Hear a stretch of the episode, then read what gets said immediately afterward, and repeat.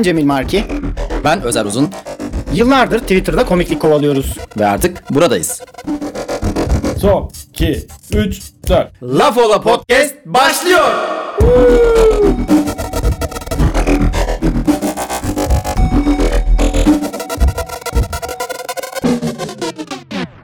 Evet, merhaba Özer. Cemil Maki kardeşim benim. Merhabalar. Yarın İzmir'e gidiyorum. Umarım mutlusundur. Umarım evde tek başına deliler gibi, çılgınlar gibi kabak çekirdeği yersin. Fındık fıstık yersin. Ne halin varsa gör. Bana bir müjde verdin. Çok sevindim. Hemen gidip iki paket Günebakan alacağım. Çiğdem.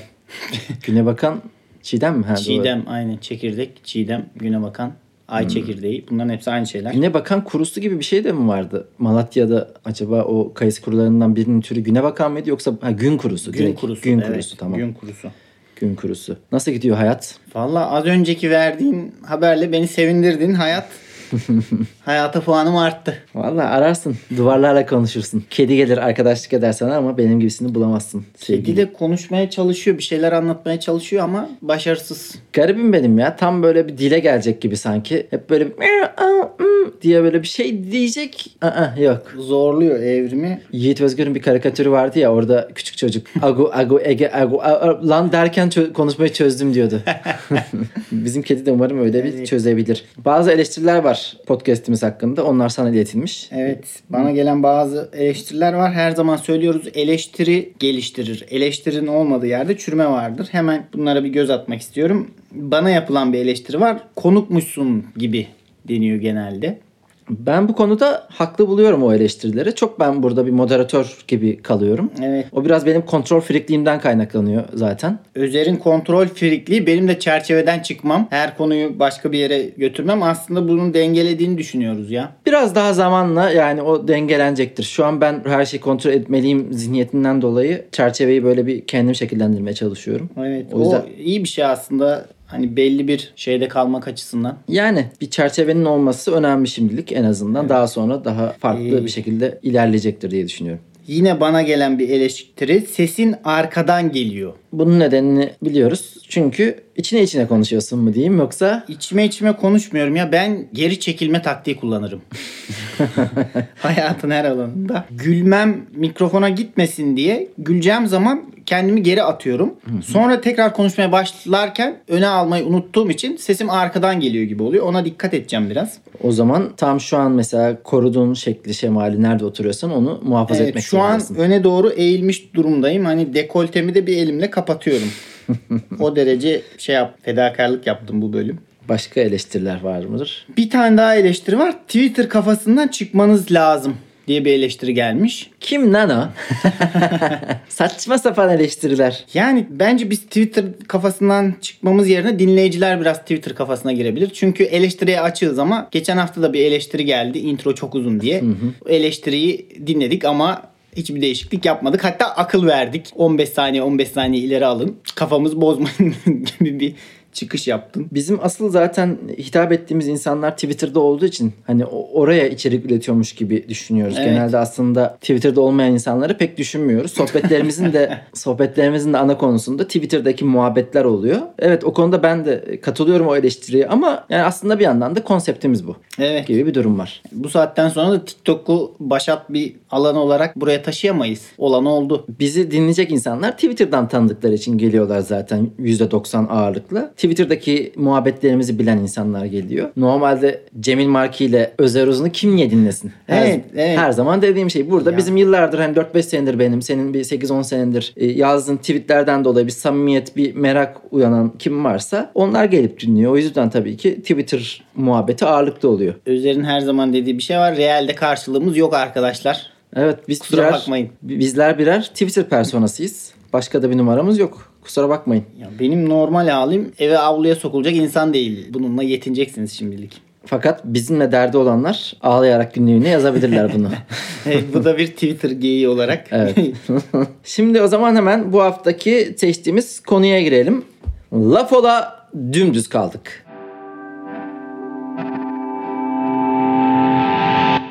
Cemil Marki, şekilli bir insan mısın? ben hiç şekilli bir insan değilim. Hatta şekilsiz bir insanım o kadar şekilli değilim ki. Bunu da hiçbir yetersizlik olarak düşünmedim. Zaten şekilli insan olmanın ilk şartı bunları çok kafaya takmak. Böyle bir özen içinde yaşamak sanırım. Hatta e, geçen şey düşündüm. Dedim ki hep siyah, gri, böyle hep belli tonlarda, ana renklerde şeyler giyiyorum. Kasvet verici. Dedim ki renkli bir şey alayım. Ne alabilirim? Gittim bordo bir kazak aldım. Yani onda bile çok şeyin dışına çıkamadım. Öyle ben şekilli bir insan olduğumu düşünmüyorum. Şekilsiz, şemalsiz bir insansın Evet. yani özetle. Yani ben de şekilli bir insan değilim. Her zaman kıyafet seçimimde en düzü seçmeye çalışırım. Yıllarca hani siyah tişört, siyah ne varsa onu giydim. Onun dışında da üzerinde böyle çok fazla resim olan, çok fazla yazı olan şeyleri de pek giymeyi sevmem. Böyle siyah, gri, düz mavi, düz lacivert her şeyi dümdüz seçen bir insanım. Bu da bizi şekilsiz kılıyor. Ki şu an yaşadığımız çağda şekil şemal çok önemliyken biraz eksik kaldığımızı düşünüyorum. Sende de var mı o his? Var. Ben şimdi sen deyince düşündüm. En renkli şeyim pijamalarım. Yani sarı şu an. Bir de saçlarım bile benim siyah beyaz. Renksiz televizyon gibi geziyorum insanların arasında. Ya ben çocukken de böyleydim yani hani şekilli olmak çok dikkat çekecek şekilde giyinmek beni böyle utandırıyordu. Hatta berbere giderdim. Daha böyle 13-14 yaşındayım. Berber böyle saçımı şekilli yapardı böyle jöle sürerdi havaya kaldırırdı falan. Aşırı utanırdım ama hani beyefendi yapmayın diyemediğim için Beyefendi ne yapıyorsunuz? o yüzden berberden böyle koşarak çıkıp ondan sonra saçımı hemen bozardım. Yani şekilde olmaya bu kadar uzak bir insandım. Şu aslında şu anki halim en şekilli halim. bir de öyle düşünmek lazım. en şekilli halim bile o kadar da şekilli değil. Ben de hatırlıyorum hani bayramlık yeni kıyafet giyilince böyle of yakışıklı falan denirdi çocukken bana. Ben de ondan çok utanırdım. Hemen ilgiyi başka yöne kaydırmaya çalışırdım. Şu an e, yapmaya çalıştığım şeyin tam tersi aslında. Yani şu an deli gibi ilgi çekmeye çalışıyorum. Ama halen şeyden utanıyorum. Biri beni aşırı övdüğü zaman, aşırı iltifat ettiği zaman bunu hak etmiyormuşum gibi geliyor bana. Hani daha şekilli bir hak ediyormuş gibi o Ben iltifatı. bununla ilgili bir anımı anlatmak istiyorum hemen. Çok şekilsiz giyindiğim için böyle ilk ergenlik zamanları çocukluk arkadaşım sana çeki düzen vereceğiz dedi ve hani böyle yakın arkadaşlar birbirlerine giydirirler ya bak bunu giy sana çok yakışır bu olacak. Daha şekilli olan şekilsiz olana yardım eder. Götürdü beni Levi's'a.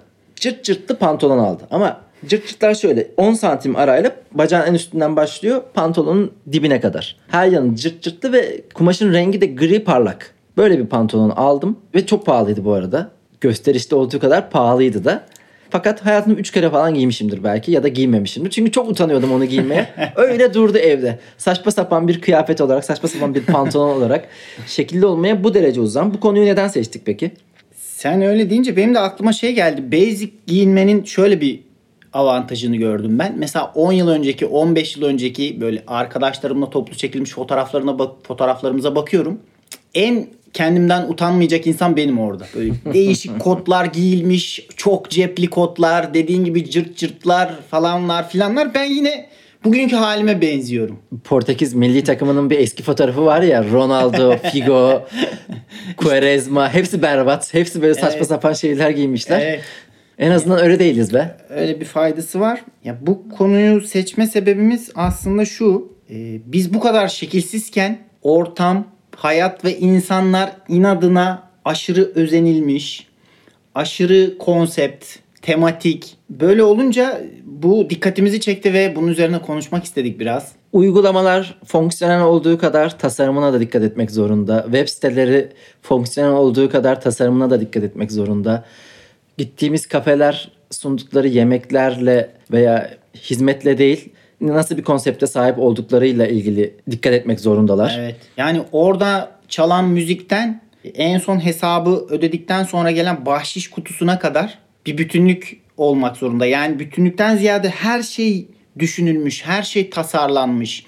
Hiçbir şey atlanmamış. İçerikten ziyade hani orada bir fotoğraf verdiğin zaman insan şey gibi hissediyor. Sen de orayı tamamlamalısın. Sanki hissi o geliyor. görüntünün bir parçasısın fakat yani bir insan gibi değil de bir dekor parçasıymışçasına. Ya bu konu konuşulduğunda aklıma hep şu geliyor benim. Ankara zarf değil mazruf şehri. Evet. Yani Ankara'nın dışı belki insanlar için çok albenili değil, çok çekici değil fakat insanları ve yaşayışı çok daha içeriği dolu dolu olarak addedilir. Fakat şu an hiçbir şey mazrufla alakalı değil, zarfla alakalı gibi geliyor bana. Evet. Ben açıkçası hani az önce bahsettiğim mekanlara gidince mekan aşırı şekil olduğu zaman, aşırı tasarım, aşırı konsept olduğu zaman mesela atıyorum bir şey önüme tahtayla geldiği zaman acayip kullanıyorum. Yani burada kesin hesap geçirecekler bize. Bizi sikecekler. Bizi sikecekler. Evet. Öyle bir kıllanma oluyor.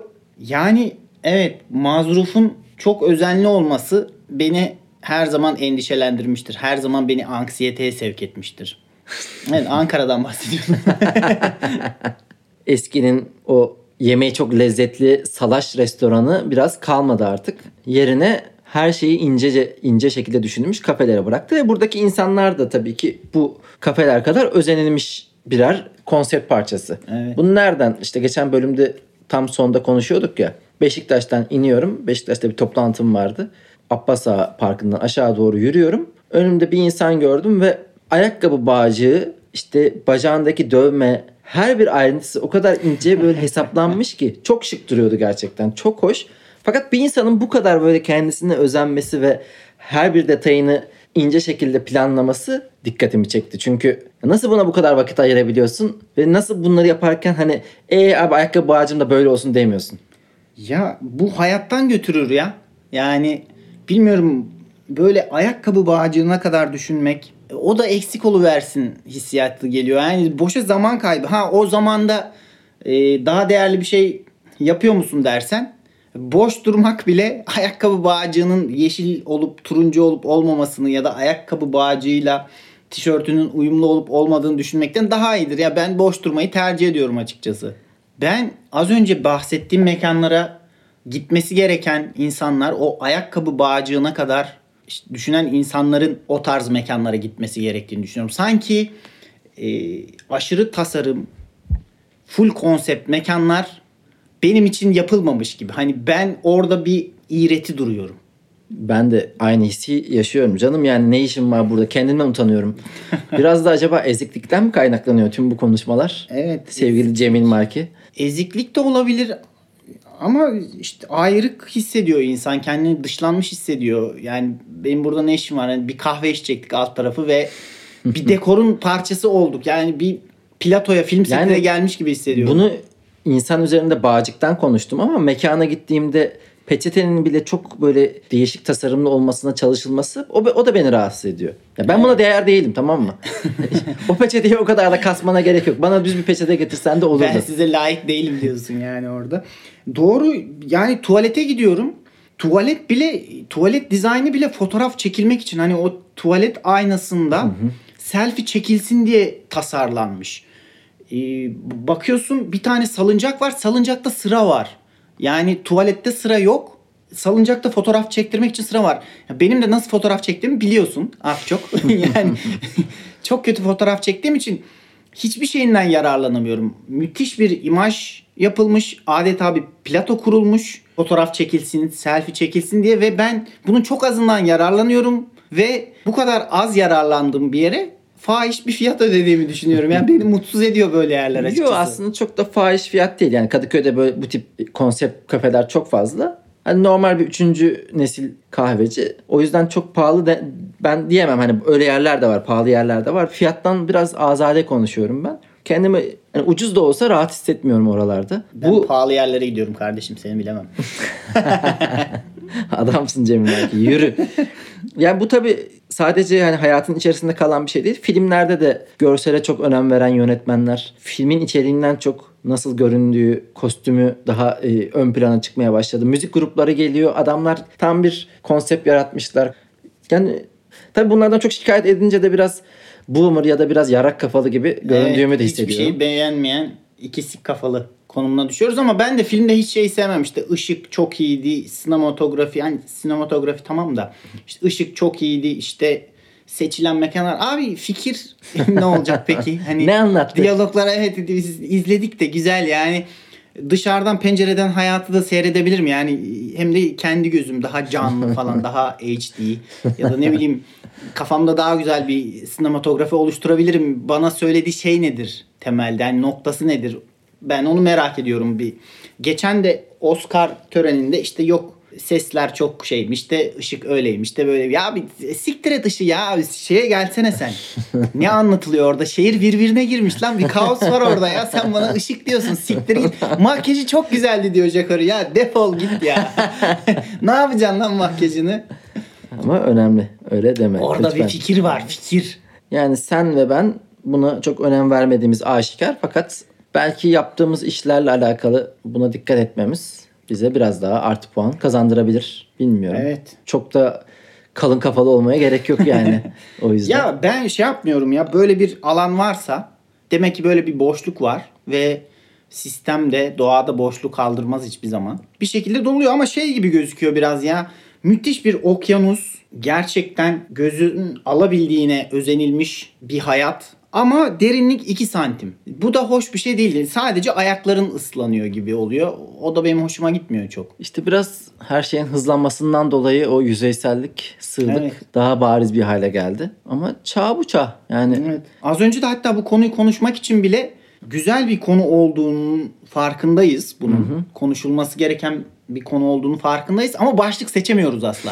Ya Çünkü o başlık güzel olmazsa hemen geçecekler. Hiç kimse dinlemeyecek. Yani böyle bir şey bu. Çünkü çok fazla şey için vakit ayırmak zorunda herkes. O yüzden karar mekanizmalarını en basit, en sığ şeylerden belirlemek zorundalar. Evet. O yüzden bir başlık ya da bir podcast'imizin fotoğrafı ya da işte ses kalitesi bunlar çok önemli oluyor ve onların karar vermesinde önemli bir yer ediniyor. Çünkü çok fazla ürün sunuluyor. Düşünsene yani sürekli bir içerik sunuluyor. Hem bunu çok profesyonel olarak yapanlar hem de amatörler. Senin benim gibi iki tane adam kalkmış radyo yayını yapıyor ya. Ne haddinize demiyoruz kendi kendimize. Biz de yapıyoruz ve böyle binlerce içerik, milyonlarca içerik her saniye dijital platformlara konuluyor. İnsanlar da bunu seçerken çok herkese yarım saat dinleme şansı verip hmm, bunlarınki çok Evet. güzelmiş, çok dolu dolu bir içerikmiş deseler ömür yetmez. O yüzden çok basit şeylere takılmak zorundalar. Evet. İlk başta albeni yakalamak için mesela afiş güzel olması lazım. Bir şarkı dinlerken bile bir 10 saniye şans veriyorsun. Hani intro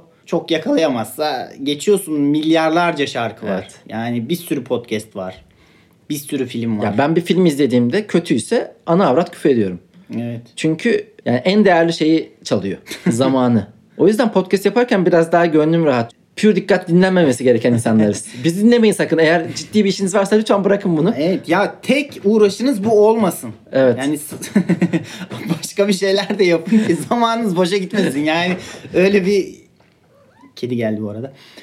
Öyle bir zaman çalmak da istemiyoruz. Yani sadece yarım saatimi size ayırdım ve bana söylediğiniz şeylere bakın gibi bir eleştiri almak da istemiyoruz Evet biz açıkçası. yani lütfen omzumuza taşıyamayacağımızdan fazla yük vermeyin. Başta sanki konuyu eleştirecekmişiz gibi girdik. Fakat en sonunda sanki evet abi insanlar da bu dış Ben- görünüşe önem vermek zorunda. Çünkü nasıl an- ayırt edeceğiz dedik. Ben şu an bağcıklarıma dikkat etmeyi düşünüyorum. Yani iyi ki, iyi ki yaptık. İyi oldu o zaman. Bizim için de güzel bir Evet. beyin fırtınası. O Hemen zaman sarı, yeşil, turuncu bağcıklarımı alıyorum. o zaman diğer bölümümüze geçelim. Laf ola beri gelenler.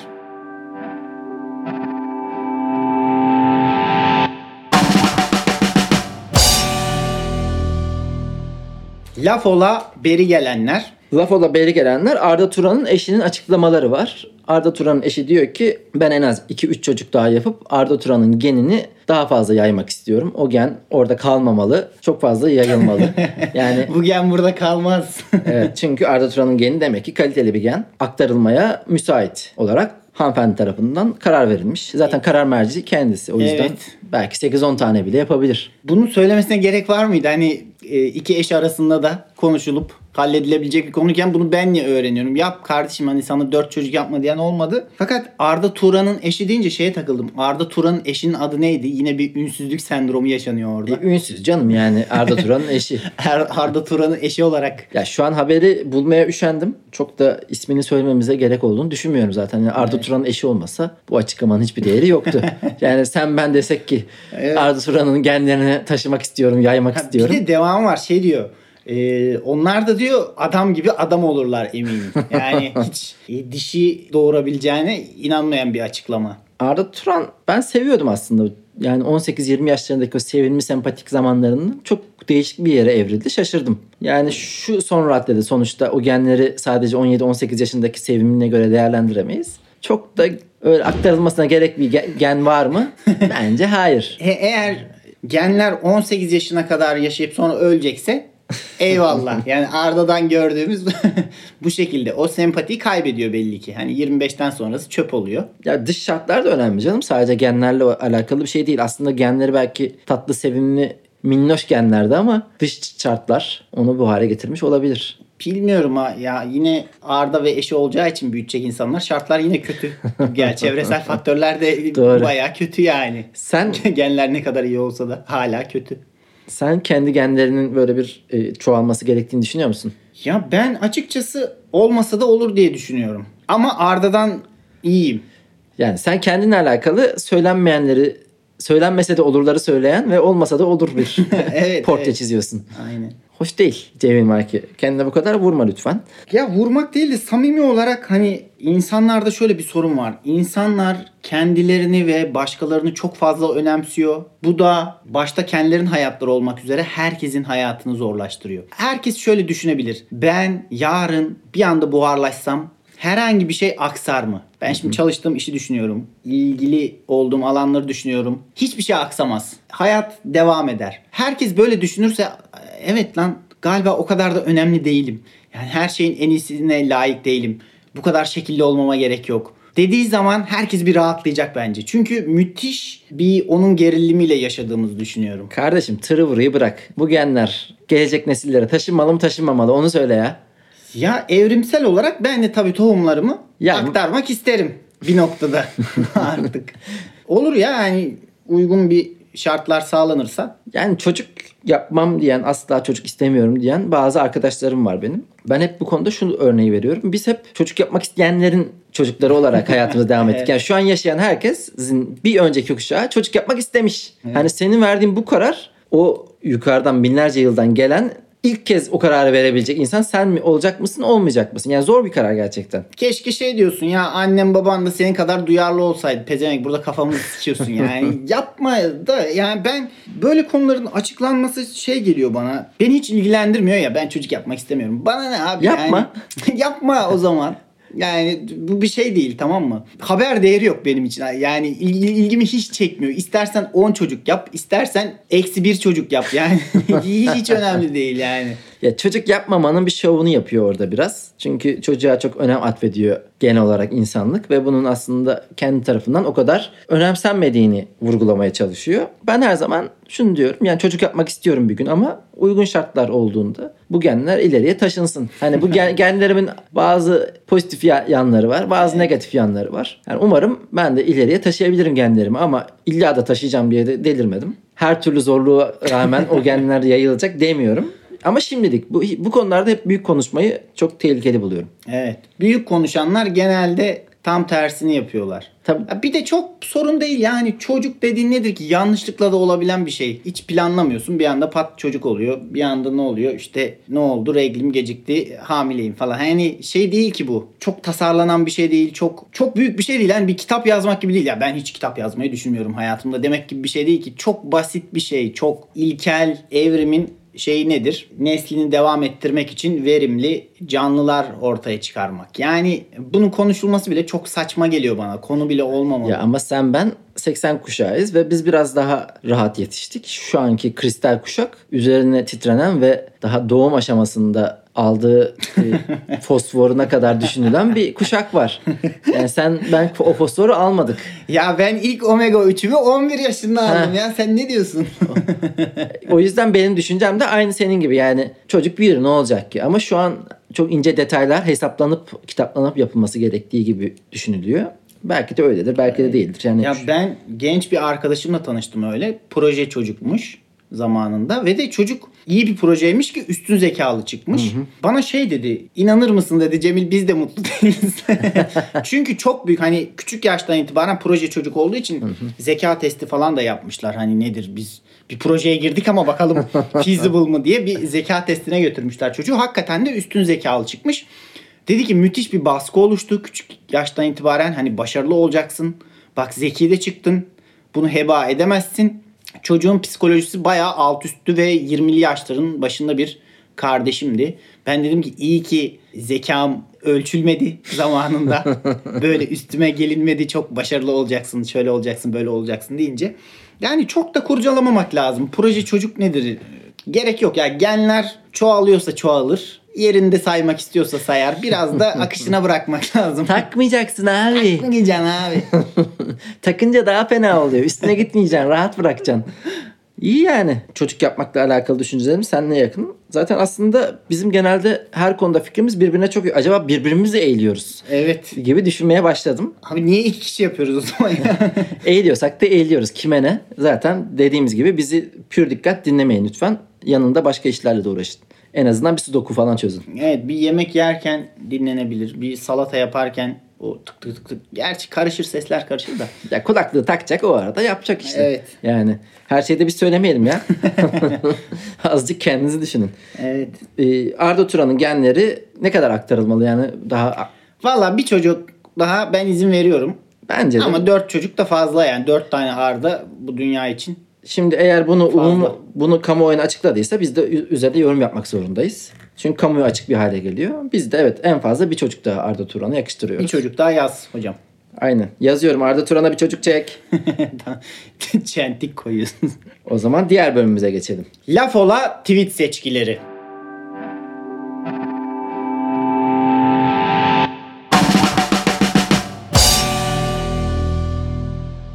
Tweet seçkilerinde ne seçtin bizim için sevgili Cemil Marki? Tweet güzel bir tweet seçtim ama hazırda değil. Şu an sen okumak ister misin ilk önce? Ben hemen seçeyim. Ben eskilere gidiyorum. Zaten bu aralar çok tweet atamıyorum. Aşırı yoğun bir dönemden geçiyorum yine. Sene başı olduğu için hem markalar çok fazla hem projeler çok fazla. Hem de çok fazla sahnem var. Hep bunu söylemek istemiştim. Ulan ya. Gerçekten söylemek için yakaladığım ilk fırsatı değerlendirdim. Benim tweetim şu şekilde sevgili Cemil Marki. 7 Eylül 2016'da atmışım bunu. Vay karşım benim. Demek burç muhabbetinden hiç haz etmiyorsun ve bilime aydınlanmaya gönül vermişsin. Gel omzuma çık gezdireceğim. Hadi çabuk.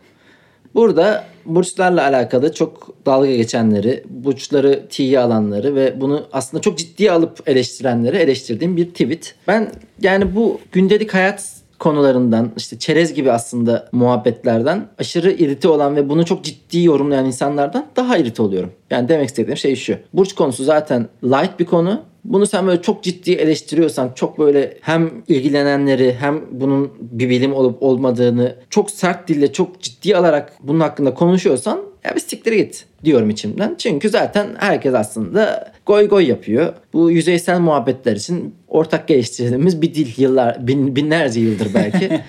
Yani ben ikizlerim de sen akrepsin de bunlar böyle oluyor şöyle oluyor. Hiçbir tabii ki iler tutar yanı yok astrolojinin. Buna göre hayatını düzenleyen insandan da uzak durmak gerekiyor. Ama bunu çok ciddiye alıp da böyle yorumlamak no. Benim bu konuda tutumum şöyle. e, yükselen burçlara kadar destekliyorum. Hani burcunu bil, yükselenini bil okey. Ama işte yok doğum haritama baktım. Üçüncü odaya e, Jüpiter girdi. İşte odalar modalar girdi mi, doğum haritaları girdi mi benim şey bitiyor. Yani bilgim bitiyor. Onları bilmiyorum açıkçası. Hani Mer- Merkür retrosu oluyor. İşte Dolunay'da e, sözleşme imzalamamamız gerekiyor falan. Onlara girdik mi ben sıçıyorum yani. Muhabbetim bitiyor orada. Ama şey gibi düşünmek lazım. Bir small talk konusudur. Havadan sudan bahsetmek gibi. Hepimizin telefonda artık e, hava durumu uygulaması var ama yine de havalar soğuk, havalar sıcak, yağmur yağdı, kar gelebilir. Bunları konuşuyoruz. Bunun gibi çıtır çerez bir konudur yani muhabbet açmak için ne diyeceksin ki hemen diyeceksin ki her şey tasarım oldu her şey konsept oldu biraz bunlardan konuşmak ister misin diyemiyorsun.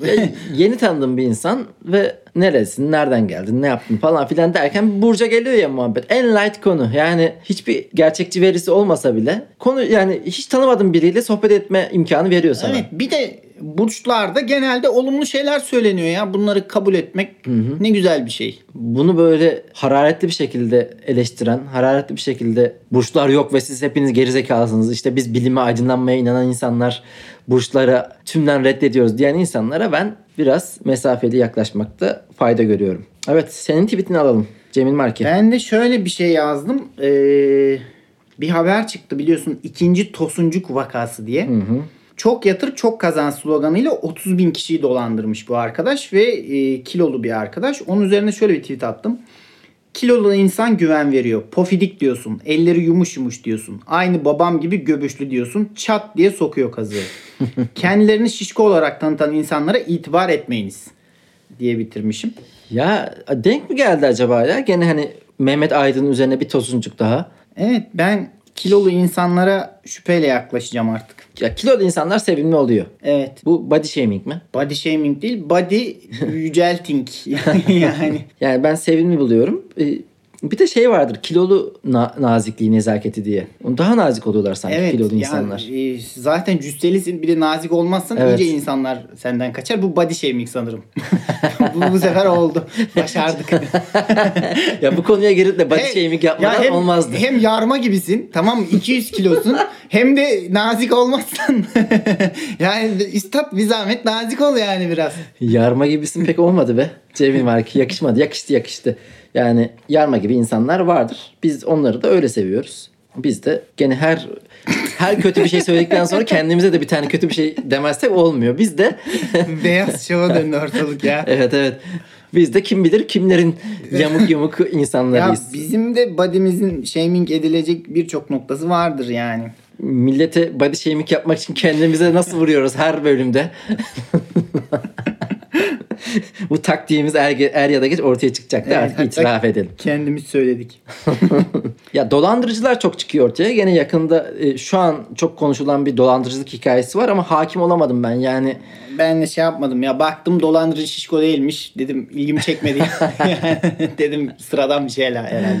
yani benim kendi e, stand-up'ta anlattığım hikaye var. Mehmet Aydın dolandırıcılık yaptı. Belki bunu yapmasının tek bir nedeni vardı. O da lisede bu çocuğa çok tosun dediler, dalga geçtiler ve de- dedi ki öyle bir şey yapacağım ki bana bir daha tosun demeyeceksiniz. Tipimle hafızlara kazınmayacağım dedi. Fakat adam 1 milyar lira dolandırmasına rağmen herkes hala bu tosuncağa mı para kaptırdınız?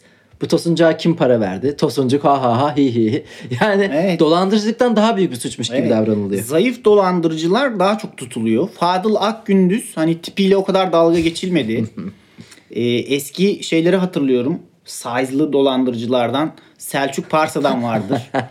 Yine Kenan Şeranoğlu vardı. Tabii, Titan. tabii, Titan. Ya, o da bayağı şişman ve nazik bir insandı. Ama o zamanlar şey çok yoktu. Sosyal medya olmadığı için hani o konu gazetelerde yorumlanıyordu sadece. Biz kendi aramızda öyle Kenan Şeran'ı Bir de sanki şey gibi hani bir tarih dersiymiş gibi ikinci Tosuncuk vakası. yani genç Osman'ın Yeniçeriler tarafından öldürülmesi ama gibi sürekli geliyor. para kaptıracak bir insanlar çıkıyor. O güzel ülkemiz adına. Yani Türkiye'nin fırsatlar ülkesi olması. Evet bir paranın devinimi sağlanıyor bir şekilde. İlla bir parayı kaptırıyorlar yani. Evet bu bölüm bence bu kadar da yeter. Çok da uzatmanın manası yok. Güzeldi. Yine son anda tepki çekebilecek şeyler söylediğimi düşünüyorum. Ben İzmir'e gidiyorum. Artık ne halim varsa gör. Sana burada mutluluklar diliyorum. Sana da iyi yolculuklar diliyorum. Haftaya geleceğim. Ailene selamlar. Evi lütfen fazla kirletme ben yokken. Evi kirletmiyorum da temizlemiyorum da. Ee, biraz dikkat edersek lütfen Evet. rica ediyorum. Herkese sevgiler, saygılar, hoşça kalın. Hoşçakalın görüşmek üzere.